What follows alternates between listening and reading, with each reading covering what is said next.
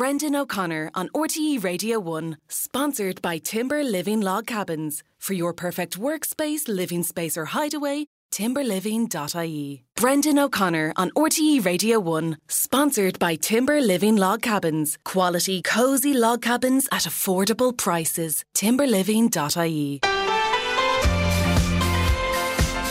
Good morning, you're very welcome to the show. Uh, so, before we meet our panel, let's have a look at some of the front pages. Uh, the Sunday Independent is leading with Former GAA star hits Denis O'Brien for money, and the Sunday World has more coverage of that uh, former GAA star story.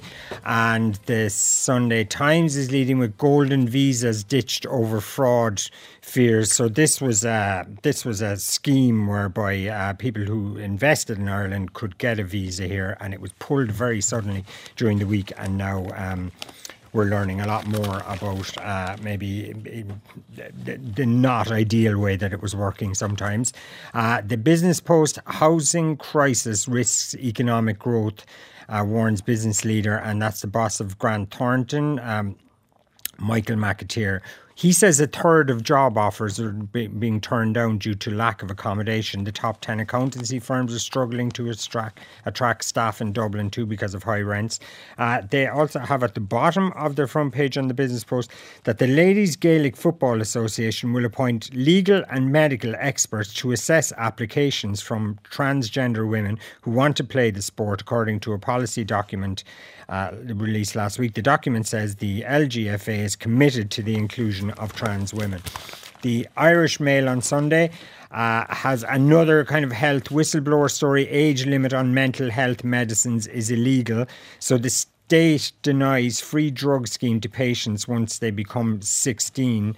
Um, with mental illnesses, and it's another one of these kind of um, quirks in, in, in old law that is kind of coming to light now. Um, the Irish Sun on Sunday has uh, a front page story with Annette uh, Kinahan, and she lost her son John, 31, eight months after he became a, dad and she uh, she, she says that uh, um, he died from a heroin overdose. She says the Kinahan cartel, my son's blood is on your hands. And the uh, English papers, obviously, maybe of interest to us this weekend. Johnson, that man is back, threatens Sunak's bid to end deadlock over Brexit, is the front of the Observer and the Sunday Telegraph. Johnson's warning to Sunak on Northern Ireland deal. Okay. Our panel today, Ciara Phelan is political correspondent with the Irish Examiner. Lorraine Sweeney is a businesswoman and hotelier. Gary Murphy is professor of politics at DCU's School of Law.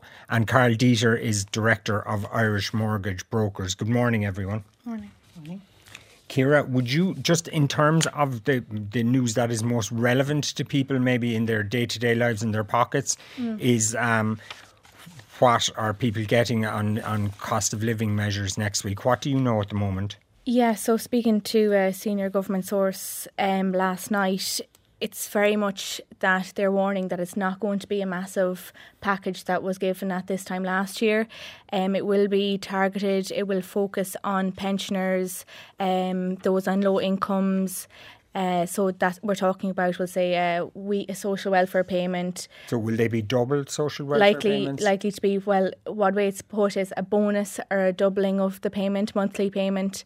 Um, there is going to be there's been a, change and a shift in mood on the energy credit. It's it's uh, also reported on the front of the Sunday Business Post today. So essentially, the coalition figures think that um, there may be a need to hold off on the energy credit until later in the year. So we are due another energy credit in March and April, which has already been announced. Yeah. However, the consensus is now that they would like to wait to give this energy credit if it is required in the winter months. And the reason being is because they are hoping that energy bills will fall later in the year, given what we have seen uh, with the drop in uh, wholesale gas prices.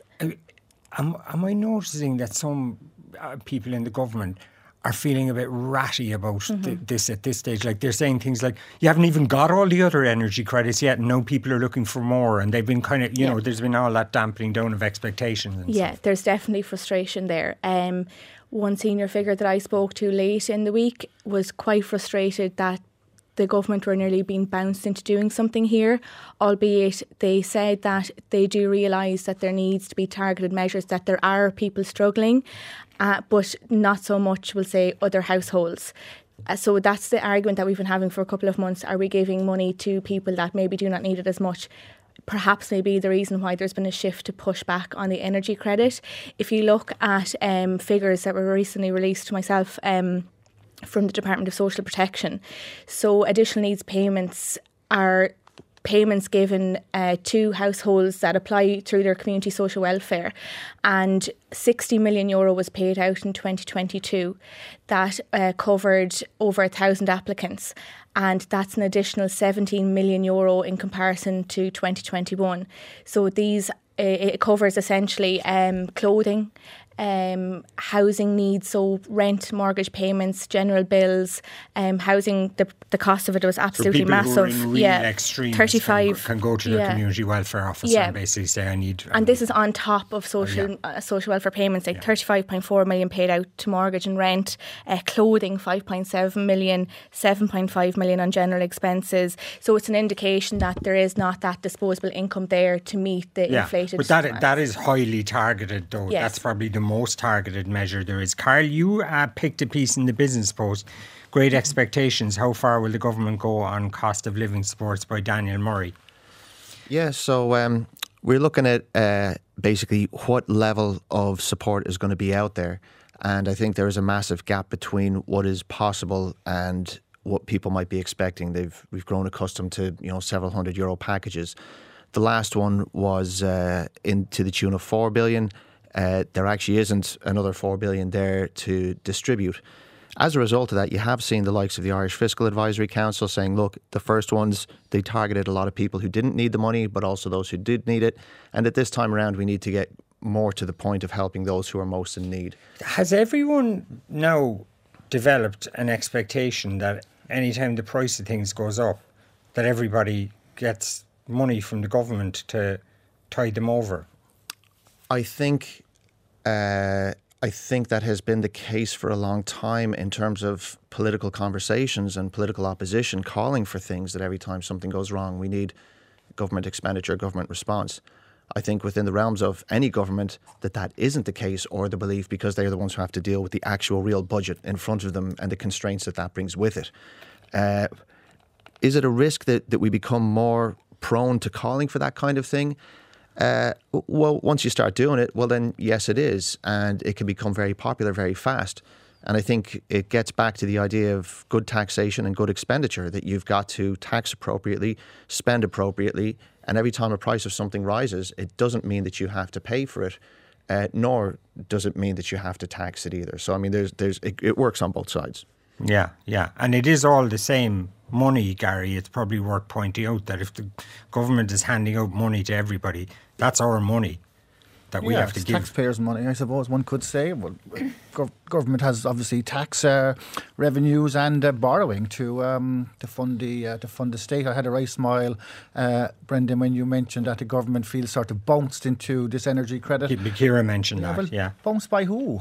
Um, you know, like the government's job is, is to lead and to, to set uh, the political agenda and to persuade people that what it's doing is uh, is right. So, but I suppose you, you would you not say, Gary, that the, the possibly the media and possibly the opposition have been pushing very hard on this? No, no, I, I, and you know, and certain, certainly when um, when energy bills came in in the uh, the post Christmas period, and people saw their energy doubling in uh, in costs from uh, from this time time last year, uh, you could see the uh, the trauma that that can certainly visit to, to some people, and that goes to Carol's point about uh, about targeting. I mean, if you look at the, there's a poll in today's Sunday Times, government parties are doing reasonably we'll come, well. We'll come back to the yeah, poll. But, yeah. but, but, the point is like that. The, you know, I think there's a, a certain expectation that, or a certain belief, I think, that the government is doing reasonably well on a whole range of uh, uh, of things, but that when it comes to energy, something still need to be done. I mean, the point during the week that you know inflation had now dropped to seven point eight percent. I mean, that's an extraordinary amount still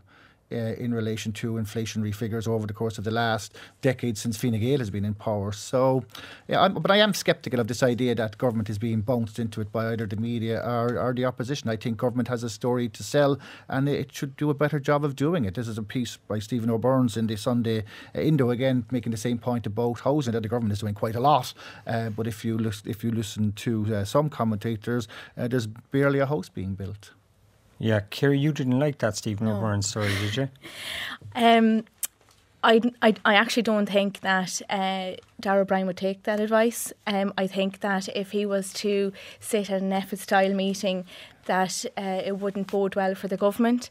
I think that um, in recent weeks we actually had um, an admittance from the Taoiseach that uh, the government has not met its social housing targets. Uh, six and a half thousand har- tar- uh, homes were built.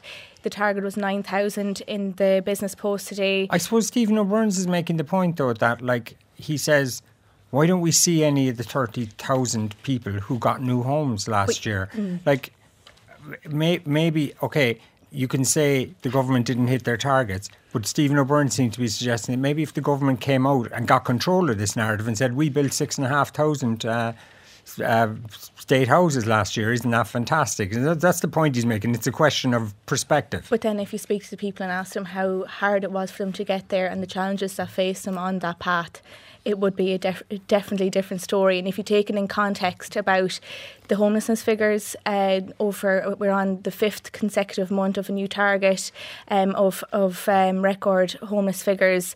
Um, we have warnings from the head of yeah, Grant Thornton. We're, we're, we're, jumping around here now. I want to keep some kind of structure and things so we can keep this going for a while.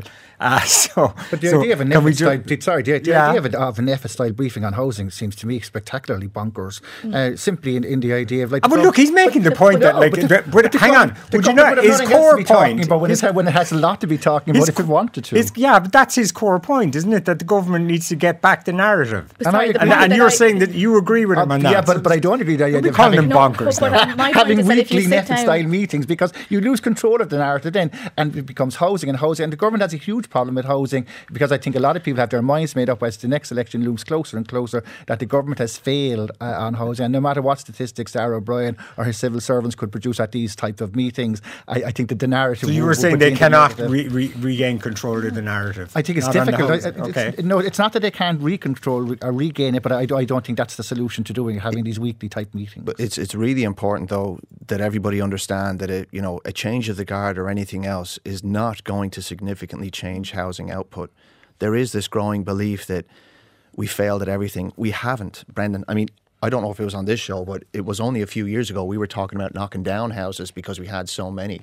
And look at the way that we plan, the way we build for the future. Look at look at the conversations around lots of new construction. We don't have a digital planning system. We don't have a fast planning system. My little brother in America can get permission to build 100 apartments in a month. It'll take you 3 years before you even get the piece of paper that allows you to get started here as a result, we do have problems because we have democracy around the planning system, and people have a, a look. A there's different. There's, to have their views. Known. There's different definitions of that, but I, what I would specifically hone in upon is this concept of third-party property rights, which is quite unique to Ireland. In other words, in other countries, if you own a piece of land, you can do what you want with it, and if you want to build, as long as it fits with the, the planning law in that area, you have that right. In Ireland, you actually don't fully because we acknowledge now, the rights of right other affected thinking, parties. In fairness, that that is being tightened up a lot in the in the new planning law. The, they're attempting to, but it keeps falling flat in its face because it falls back to, to, to pre-existing methods. And well, let's give it a chance. Apart. Let's give this new legislation that's coming in a chance first, because certainly, but uh, that's a ten-year. Well, and, Taoiseach are very unhappy about it. So that would suggest to me that that that you, you, you, the point you're making is being dealt with in it. Well, no, because you, you still have this. Like I said, you'll, you'll have a decade lag while it's challenged, while it's slowed down, while it starts to, to, to find its way to, to functional route. But the continuous meddling, for instance, whether it's good or bad, also causes a form of delay. So, like continuous housing, meddling by of, of of everything to do with housing, of of planning, of land, of the diff- different incentives that we put in place. So every single well, you year, call that meddling, but the, the, the, the, that is a range of schemes that enable people in different situations to be able to um, to be able to tr- try and get a house. Oh, I'm, I'm talking about well, I'm talking about more like one day 10 floors is what you're allowed for. The next day you go in for a 10 floor building and the local people are saying no, the state is saying yes. I mean, the, the kind of high level uh, policy interventions that confuse a situation and mean that people quite often have an existing planning and then they cancel that one to go back in for the new one, which just came out last week, and those houses don't get built. There, there's a there's an extreme lack of policy stability, and and, and what that results Okay. in is success stories. Like last year was a success story in housing, and that success story is going untold for the very reasons that we've discussed here, which is you can't have a good day in housing. There you go. You're reclaiming the, the narrative for the government there. Um, Lorraine, your thoughts on all that? Well, my thoughts on housing are that there are far too many regulations in, in the building industry. Regulations are extremely tight. Planning permission is next nigh impossible to get. Um, we uh, have Is, a, is it impossible though? it, it really is, honestly, Brendan. We have a site um, on Bray Seafront that we made 10 applications for and we finally got permission. And when we got permission, What were you trying to do there? well, we would have liked to build apartments, but the zoning said we had to build uh, commercial. So we got permission for a hotel. And basically, when we analysed it, we had to uh, design it within the regulations. And then when we costed it, it's not going to be financially viable to build. And that's after 10 years. And the same can be said of rural Ireland. I was in Connemara at the weekend and I spoke to somebody who, who tells me that they have a real problem in rural Ireland because uh, people are coming from Dublin, buying up houses, outbidding the local people, and there's no places for rent. And, you know, there's so much land available. And, and you know, why in the name of God can they not build houses in their local community and live in their local communities? Uh, Well, I think I think like if, if the people have a proven connection to the area, they have a much better chance of being able to a build something chance, there, but they? you know, it's a house then that if they get a job elsewhere, they can't sell because there's a seven-year rule, and so on. So it doesn't have the same value if they build it. So there's a there's a real problem for the young people of Ireland in getting. It's not just social housing; it's people in careers that can't afford to buy a house. Um, somebody told me the other day that they're going to move from the job they have with us somewhere between uh, Waterford and Wexford, so that they can afford to buy a house, and they they'll have to change career completely in order to be able to work down there because there isn't the same career opportunity, and that doesn't make any sense. And where are they working with you at the moment? They're just working in, in, in the hotel industry at the moment. You would- in what area? Just, What- I uh, mean, what, in- geographically, where are they? In the Wicklow, North Wicklow area. so they're not not even Dublin. They, they, They- no, Dublin. Five hundred thousand minimum price in Dublin, four hundred thousand in Bray, and down you go down to the very rural area, and you can buy a house for two hundred thousand, but you can't have a job to suit your career. Yeah.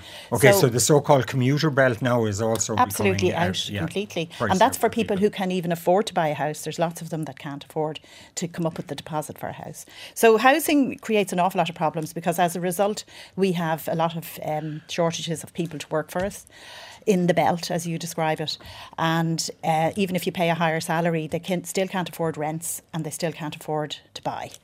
And I've heard of some people in, in the hospitality business. If you want to bring in people from abroad to work for you, you basically have to find somewhere for them to live or find a room somewhere. Well, well, I have built staff accommodation. You've built yes, it. I have. Yes, in order to uh, be able to fill jobs. If I didn't have staff accommodation, I definitely wouldn't have enough people to run my business, and that's a real problem.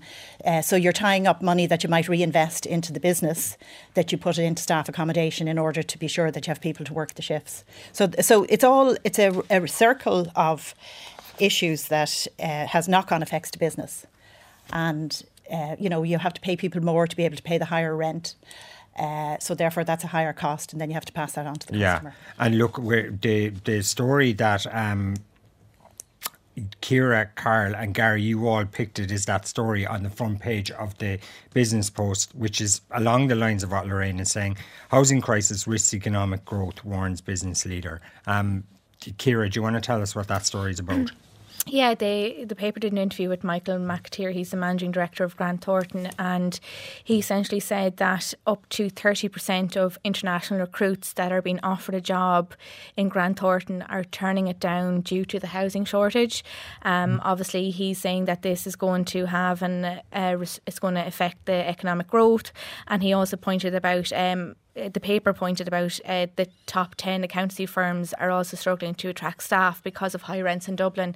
And I suppose we saw the rental report that was out uh, this week, which showed um, for Q3 of this year there was a 13.7 increase on rents in comparison to the same period last year. And touching on a point that Lorraine said, albeit it's about rent, um, we always hear about the Cork and Dublin, but in Waterford alone, uh, the same period, the Q3 of this year in comparison to last year, the rents in Waterford shot up by 20%. Average rent is €1,432.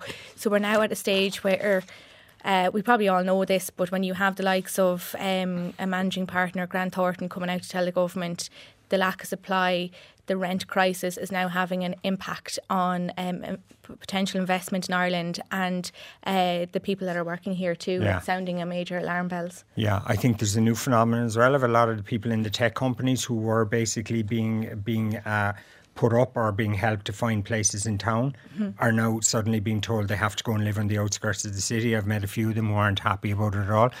Text here, I have an offer for a job in Dublin, 80k a year. I should be over the moon. Instead, I'm struggling to find somewhere to rent, let alone for it to be under 50 plus percent of my net pay.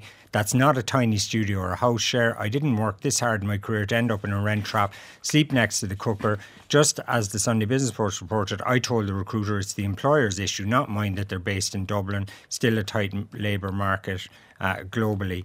Uh, Karl, you picked this story as well. Yeah.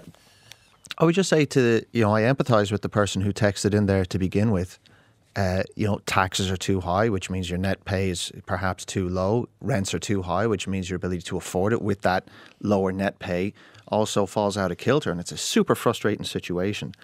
The the issues that we're experiencing, though, they go back to again this host of policy failures, which I spoke about earlier, where you do something to fix it, and then you have to do something to fix the fix, to fix the fix, to fix, and then it, it's basically fixed to the power of ten. So we started off with rent pressure zones a few years ago, and everyone said that's a good idea except that they weren't because what it meant was you were protecting incumbent renters while new renters then paid a higher rate as they enter the same market.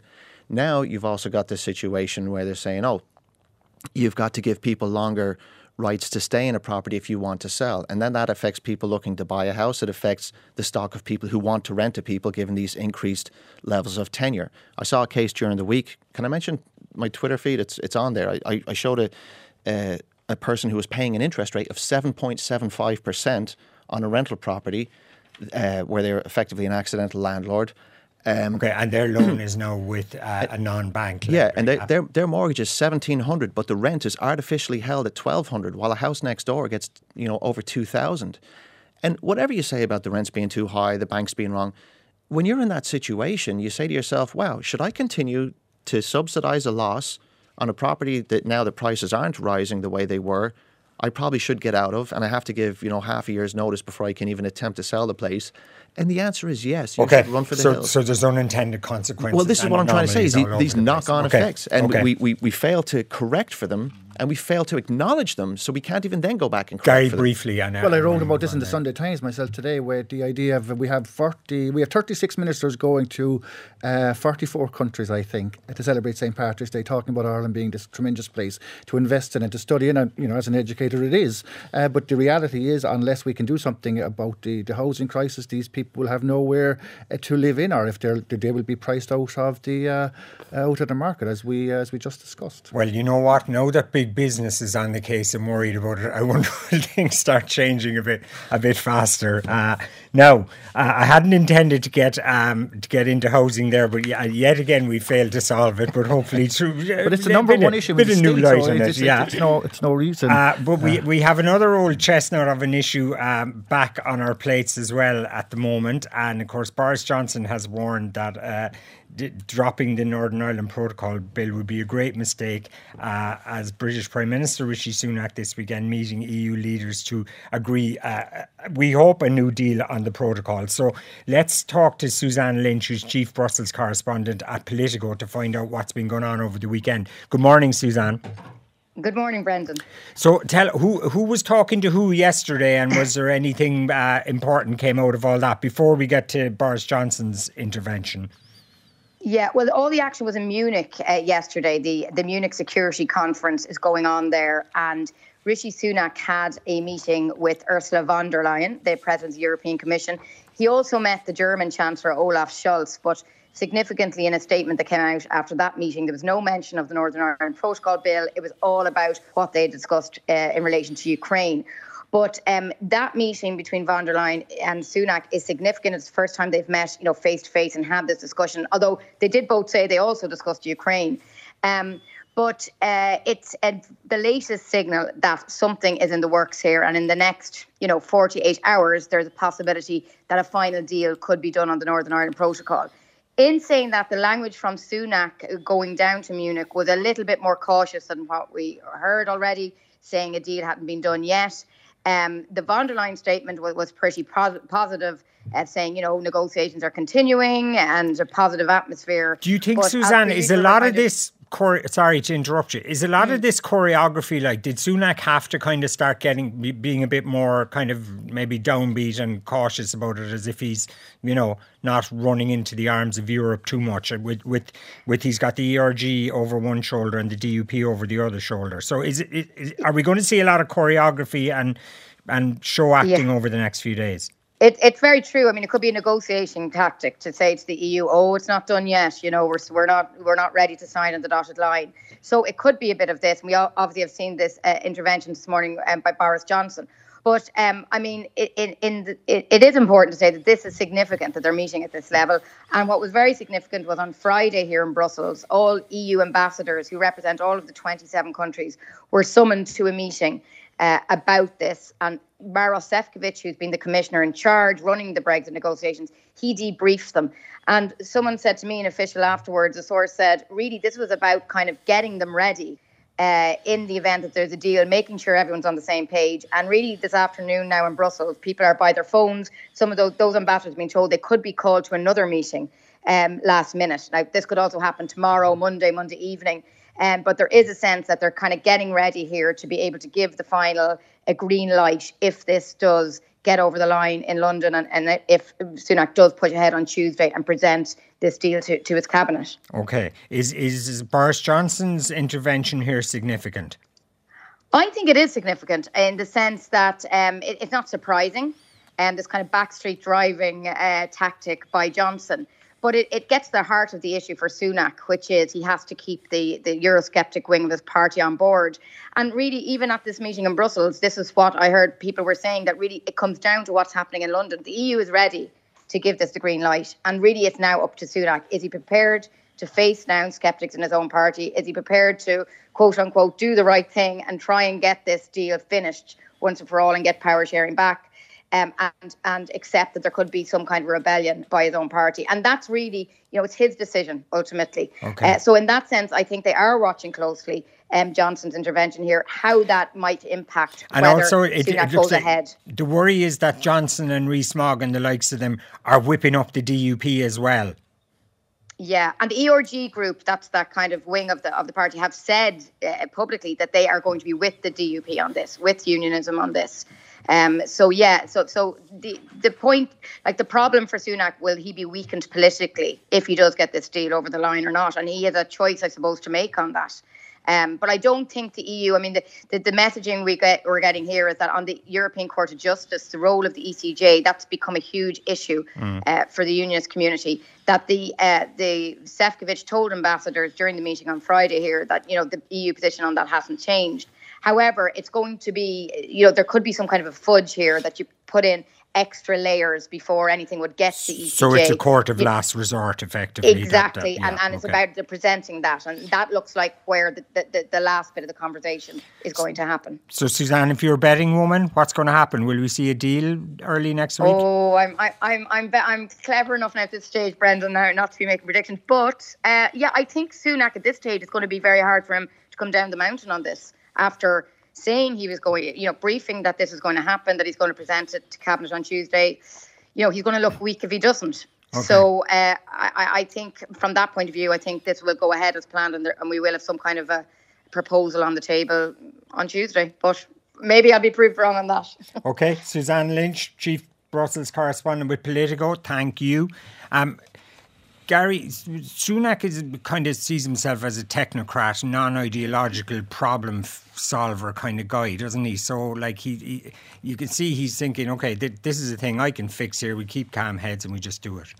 Yes, I mean, he does have some ideology. In one way, he's a classic Tory and believing in a small state and lower taxes for people and uh, you know cuts to social services. I, I, don't think he'd be he'd be yeah baseline ideology, but, but, but he is, not the kind yeah, of but, stuff. No, no, but he he is a technocrat. Uh, I think at. Uh, uh, at heart. And, and I think he somewhat would feel somewhat uncomfortable about the protocol because, uh, as we know, like what the protocol does is it allows for the UK to basically uh, to break the rules or to empower the UK to unilaterally, yeah, dismiss or, or ignore parts of the uh, uh of the deal. Um, the, the, the, Sunday Times today, Tim Shipman talks about Johnson. The, the view from the Sunak camp is Johnson is simply making mischief and he's being a nuisance. And I think we've all know we've discussed it on this program and lots of others Johnson doesn't really care terribly much, I think, uh, about Northern Ireland, and this is an, it's simply an excuse. And the DUP have been betrayed by Johnson before, so the idea that uh, of Johnson reaching out to them to say stay with the course seems to me, uh, you know, a bit uh, a bit over the top to put it mildly, and they yeah. would want to show a bit more political. Uh, no, the noises from Jeffrey call for yeah, learners. Well, yeah, yeah and, and but the noises from Jeffrey Donaldson during the week were, were certainly better uh, in relation to a deal being done, and I do think the DUP um, you know, this has been going on now since 2016 and 17 after the pragmatist. At he's heart, a, he's he? a bit he, like he's just going to need to bring people with. Yeah, him. because there is a part, and you know, Suzanne mentioned the, the, European Research Group. Like there is a part that will oppose Sunak on, on literally everything. The sort of uh, Suella Braverman wing of the party, I suppose. Um, you know, what wants to reject all sort of EU uh, uh, treaties. So uh, in that context, I, I do think that Donaldson might be able to bring enough people with him because you will always have, it seems to me, uh, a certain part of the DUP which won't want anything to do with uh, uh, with uh, with the EU and with any deals and and you know and. Okay. So that's where we stand. I, I tend to think it's, it's done. to think that we might have moved to a new phase with a lot of a lot of political parties around the place having got got in bed with the extreme sides of it, and we saw it in America as well. That we might be moving on from always appeasing those extremes. We might, okay. we might be moving back towards a kind of a technocratic centre. It mightn't be the, the sexiest thing, but it might be the best. Boring, boring, com- dull competence. Okay, Ciara Phelan, Lorraine Sweeney, Gary Murphy, and Karl Deeter staying with us. We'll take a break. Brendan O'Connor on RTE Radio One, sponsored by Timber Living Log Cabins, inspired by Scandinavia, built for Ireland. Timberliving.ie.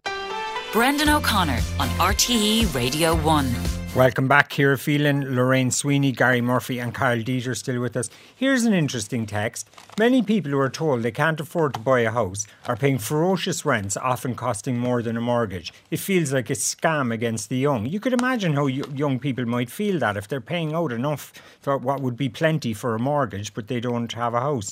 Um, what happened to the idea of reducing costs? Said another texter, e.g., reduce the building and rental costs in Ireland. We seem to do our best to inflate costs. I don't know if anyone's trying to do it. There are worldwide factors there, but certainly the government is getting a lot of money out of every uh, new house that's built. Now, uh, Lorraine, mm-hmm. um, you picked the story about the um, kind of, I guess, pro diversity, pro immigrant um, protest yesterday. There's a piece in the Sunday Independent. Mirror has a nice spread on it. But can I ask you, because you actually are, are in a particular situation here now, um, so you have, um, you are accommodating. Uh, Ukrainians mm-hmm. are people uh, seeking uh, seeking uh, asylum here, or both? Both. both? Yeah. Okay. And what is the what is the picture there at the moment? So there's a lot again across the papers today. For starters, that a lot of hotels are are not going to renew the contracts. In, well, one in, of the reasons the they won't renew the contracts is because there's 40 million euro. Before we owing. get to the money okay. going, okay. okay, are people going to want to get back to tourism yes. as well? Like, are we facing a tsunami of of people would know where to go. We very well could be, and I read in today's paper that 40,000 more Ukrainians will come this year, uh, given that we already have 70 something thousand. The government is uh, hosting 40 something thousand in hotels, and uh, yes, we never expected that it was going to last this long. No, you thought we'd have full occupancy for the winter at an, at an okayish rate, and I'm sure that was great well, be very hotels, fair to hoteliers. they signed the up. They signed up at the start of last season. Yeah, okay. And they thought that it might last a few months, and it has lasted a year. And yes, it was good to have it during the winter, but now there's a shortage in the whole country of, of bedrooms, and rates, particularly in the east coast, will be very high during the summer, and it will be negative business for to do business with the Ukrainians during the summer. Um, Neg- negative. Negative in terms of you could get a higher rate if okay. you're, you know, a hotel in Dublin, and you'll get more income from that. Okay. How um, much are you owed by the government then? Um, I don't want to give an exact figure, but okay. I'm owed a substantial six-figure sum and um, you can only deal with them by email and you email in October and in November and in December and in January and in February and you don't get any replies and you can't pick up the phone and talk to anybody. And no, I think they have brought in more staff into well, it. Well, they're they're talking about hiring more staff, but quite honestly, Brendan, um, if this was a business operation, you wouldn't be bringing in new hires to solve a very serious problem. You'd be ringing a big firm of accountants and say, "Send me in fifty experienced people, and let's get this sol- problem solved very quickly." And I just Were want you to told you'd be paid monthly. Oh, yes, it's a monthly contract. So, just in the last week, since this has come to attention, I have looked up the European Directive on Late Payments. And I am convinced that uh, the government has yet another problem on its hands now because they have to pay us interest on the outstanding monies. Um, so, how much? Uh, uh, at the commercial rates. So over 30 days, they will have to pay us interest at the going rate. So would we get 5% or would we get 8%? But that's not the huge problem. The huge okay. problem is the, the accounting. They, have the government said they will pay? Uh, as I understand it, they have accepted it, but this was only brought to their attention on Friday. So we'll follow okay. this through this and week. We've, we've, been trying to contact them there, so uh, yes. Uh, we, we, might. So okay. they, they will so have an either bigger interest as well. Yeah, right? they'll have an either a bigger accounting problem because they're going to have to go back through all the invoices over the last year, and in ever in any situation where they were late, they're going to have to uh, backdate the payments and pay us interest on. on are people, are hoteliers also getting reluctant uh, to have people in their hotels as the temperature on this has gone up in communities? Are there problems with um, you know, the hotel becoming a lightning rod for protests and stuff like that? Personally, I think the, these demonstrations have only started since the Ukrainians came to Ireland. And they're just the people who are organising these demonstrations are effectively taking a hot potato.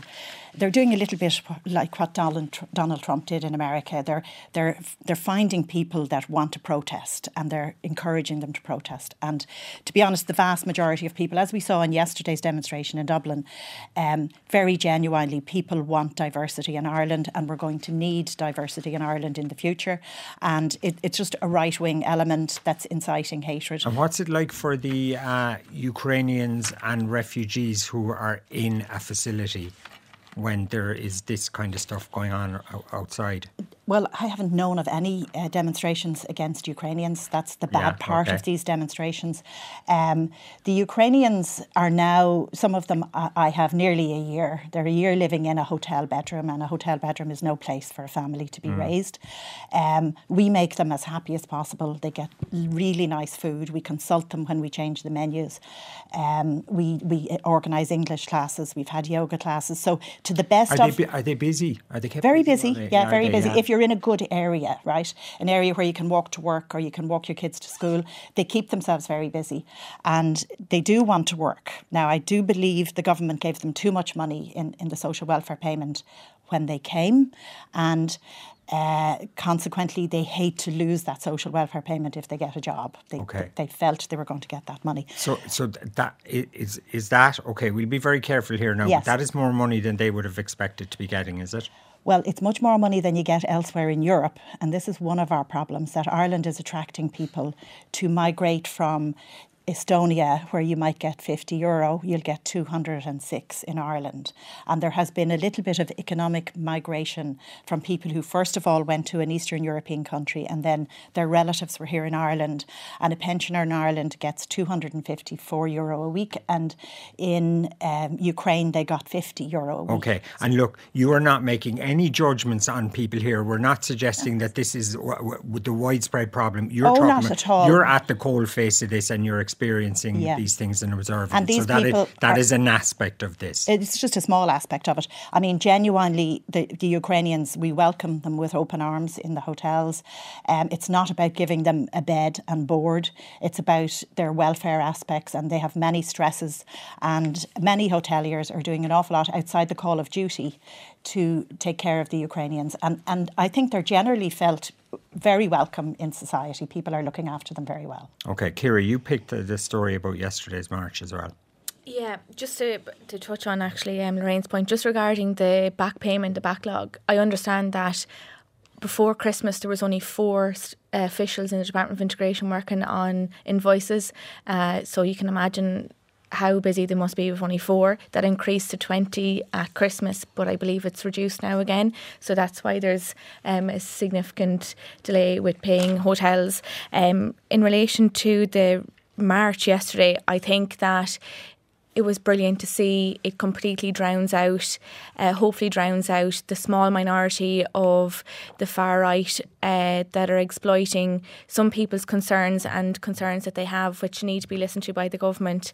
Um, but essentially, I thought yesterday kind of sent a message that Ireland is welcoming uh, refugees and that the majority of people in Ireland want them here and need them here. Yeah. Equally now, we, we would have to say that Gary, the polls, the number of people who are kind of saying that we maybe can't take any more people at the moment is rising all the time in opinion polls and, and It just is. opinion polls. But It is, yeah. There was an interesting piece by Larkin Nyhan in the Sunday Indo about that we need more immigrants uh, be, to uh, because of our, our aging uh, national or local uh, population, which is, I think, worth reading very well. Uh, uh, well constructed and uh, and uh, put together. The problem with the late payments, I, I think, goes to the heart of the. Sometimes the state hasn't joined up thinking. I mean, we have the department uh, and Roderic O'Gorman ta- appealing to people and appealing to uh, to those in the hospitality industry and normal people in in, in terms of uh, taking in uh, uh, refugees. Uh, and on the other side, then you can't get paid. Um, and this is this is a problem with the state for, for, for years, for decades even. That lack of sort of joined up thinking uh, amongst the uh, the various myriad arms uh, of the state. I would say, uh, and I've, I've I've thought about this quite a quite a lot. The elements for, for the emergence of a far right party certainly um, are, are, is on the bubble of existing, and this is usually about social dislocation, economic disadvantage, and disenchantment. People feel they're not being represented, but nevertheless, the all the main political parties in the state uh, have shown, I think, good and solidarity in relation to the idea of welcoming uh, refugees. And we know um, from history that when we've had um, you know, what we might call extreme right wing parties running for office in the state, going back to the 1930s and 40s, they have you know had infinitesimal support. Yeah, and but we know- we also know that can change that very- can change very- very, very quickly. quickly. So uh, there's no need. There's no. Um, uh, there's certainly uh, no uh, no need for complacency on this, Brendan. okay, before I go back to Lorraine, Karl, you're the only immigrant here. Yeah, yeah, uh, immigrant. I came here from the USA, and uh, yeah, I actually have. I've actually been to two of the, I guess, what is billed as anti-immigration protests, but inadvertently, uh, I work in the north inner city and the south inner city, and twice when I was driving home, I was stopped by the protest because they uh, crossed the street in front of me. And, And I was stopped at Ballymun on Thursday night getting home from DCU. It's been quite a large protest. So I get out and talk to people. Um, I want to see what they're like. And I addressed my opening line was, "So I hear you're the far right racists. What's the story?" Um, it's probably not the best way to start a conversation in retrospect, but I, you know, bait people a bit, see what comes out of it. Uh, what I found actually though is is I don't believe that it is uh, the majority of the people at it are anti-immigrant or racist. I spoke to an immigrant at the thing. I've spoken to uh, lots of mothers with children, um, and and there does seem to be a very big gender issue here, and the gender issue is against men. Uh, they don't want you know 200 men showing up into into one place altogether. And I think if there's 200 women and children showing up in one place altogether, that needs to be mentioned because this is why it becomes a hot topic issue. But they feel really disowned by the nation because they say, look, if we show any concern, we go through a, a kind of a trifecta of accusations. We're anti immigrant. And if you're not anti immigrant, then you're uh, racist. And if you're not a racist, well, then you're far right. And we just go through this name calling litany of accusations in order to make ourselves feel good about ourselves collectively without actually realizing The issue is about delivery. So it's about delivery of housing. It's about delivery of health. It's about delivery of education, about these key things that, you know, anyone in this studio probably doesn't have to worry too much about. Uh, but when you're more towards the bottom of the spectrum uh, financially, when healthcare is directed elsewhere to help new people, do you feel that takes from you. When it, it, it, when people are being housed and you've been on a housing waiting list for 15 years that affects you yeah profoundly. and even if you're being told that this is a different system and yeah. that it's not and, it, and it's a system that no one themselves would want to go into. But let's just be really clear.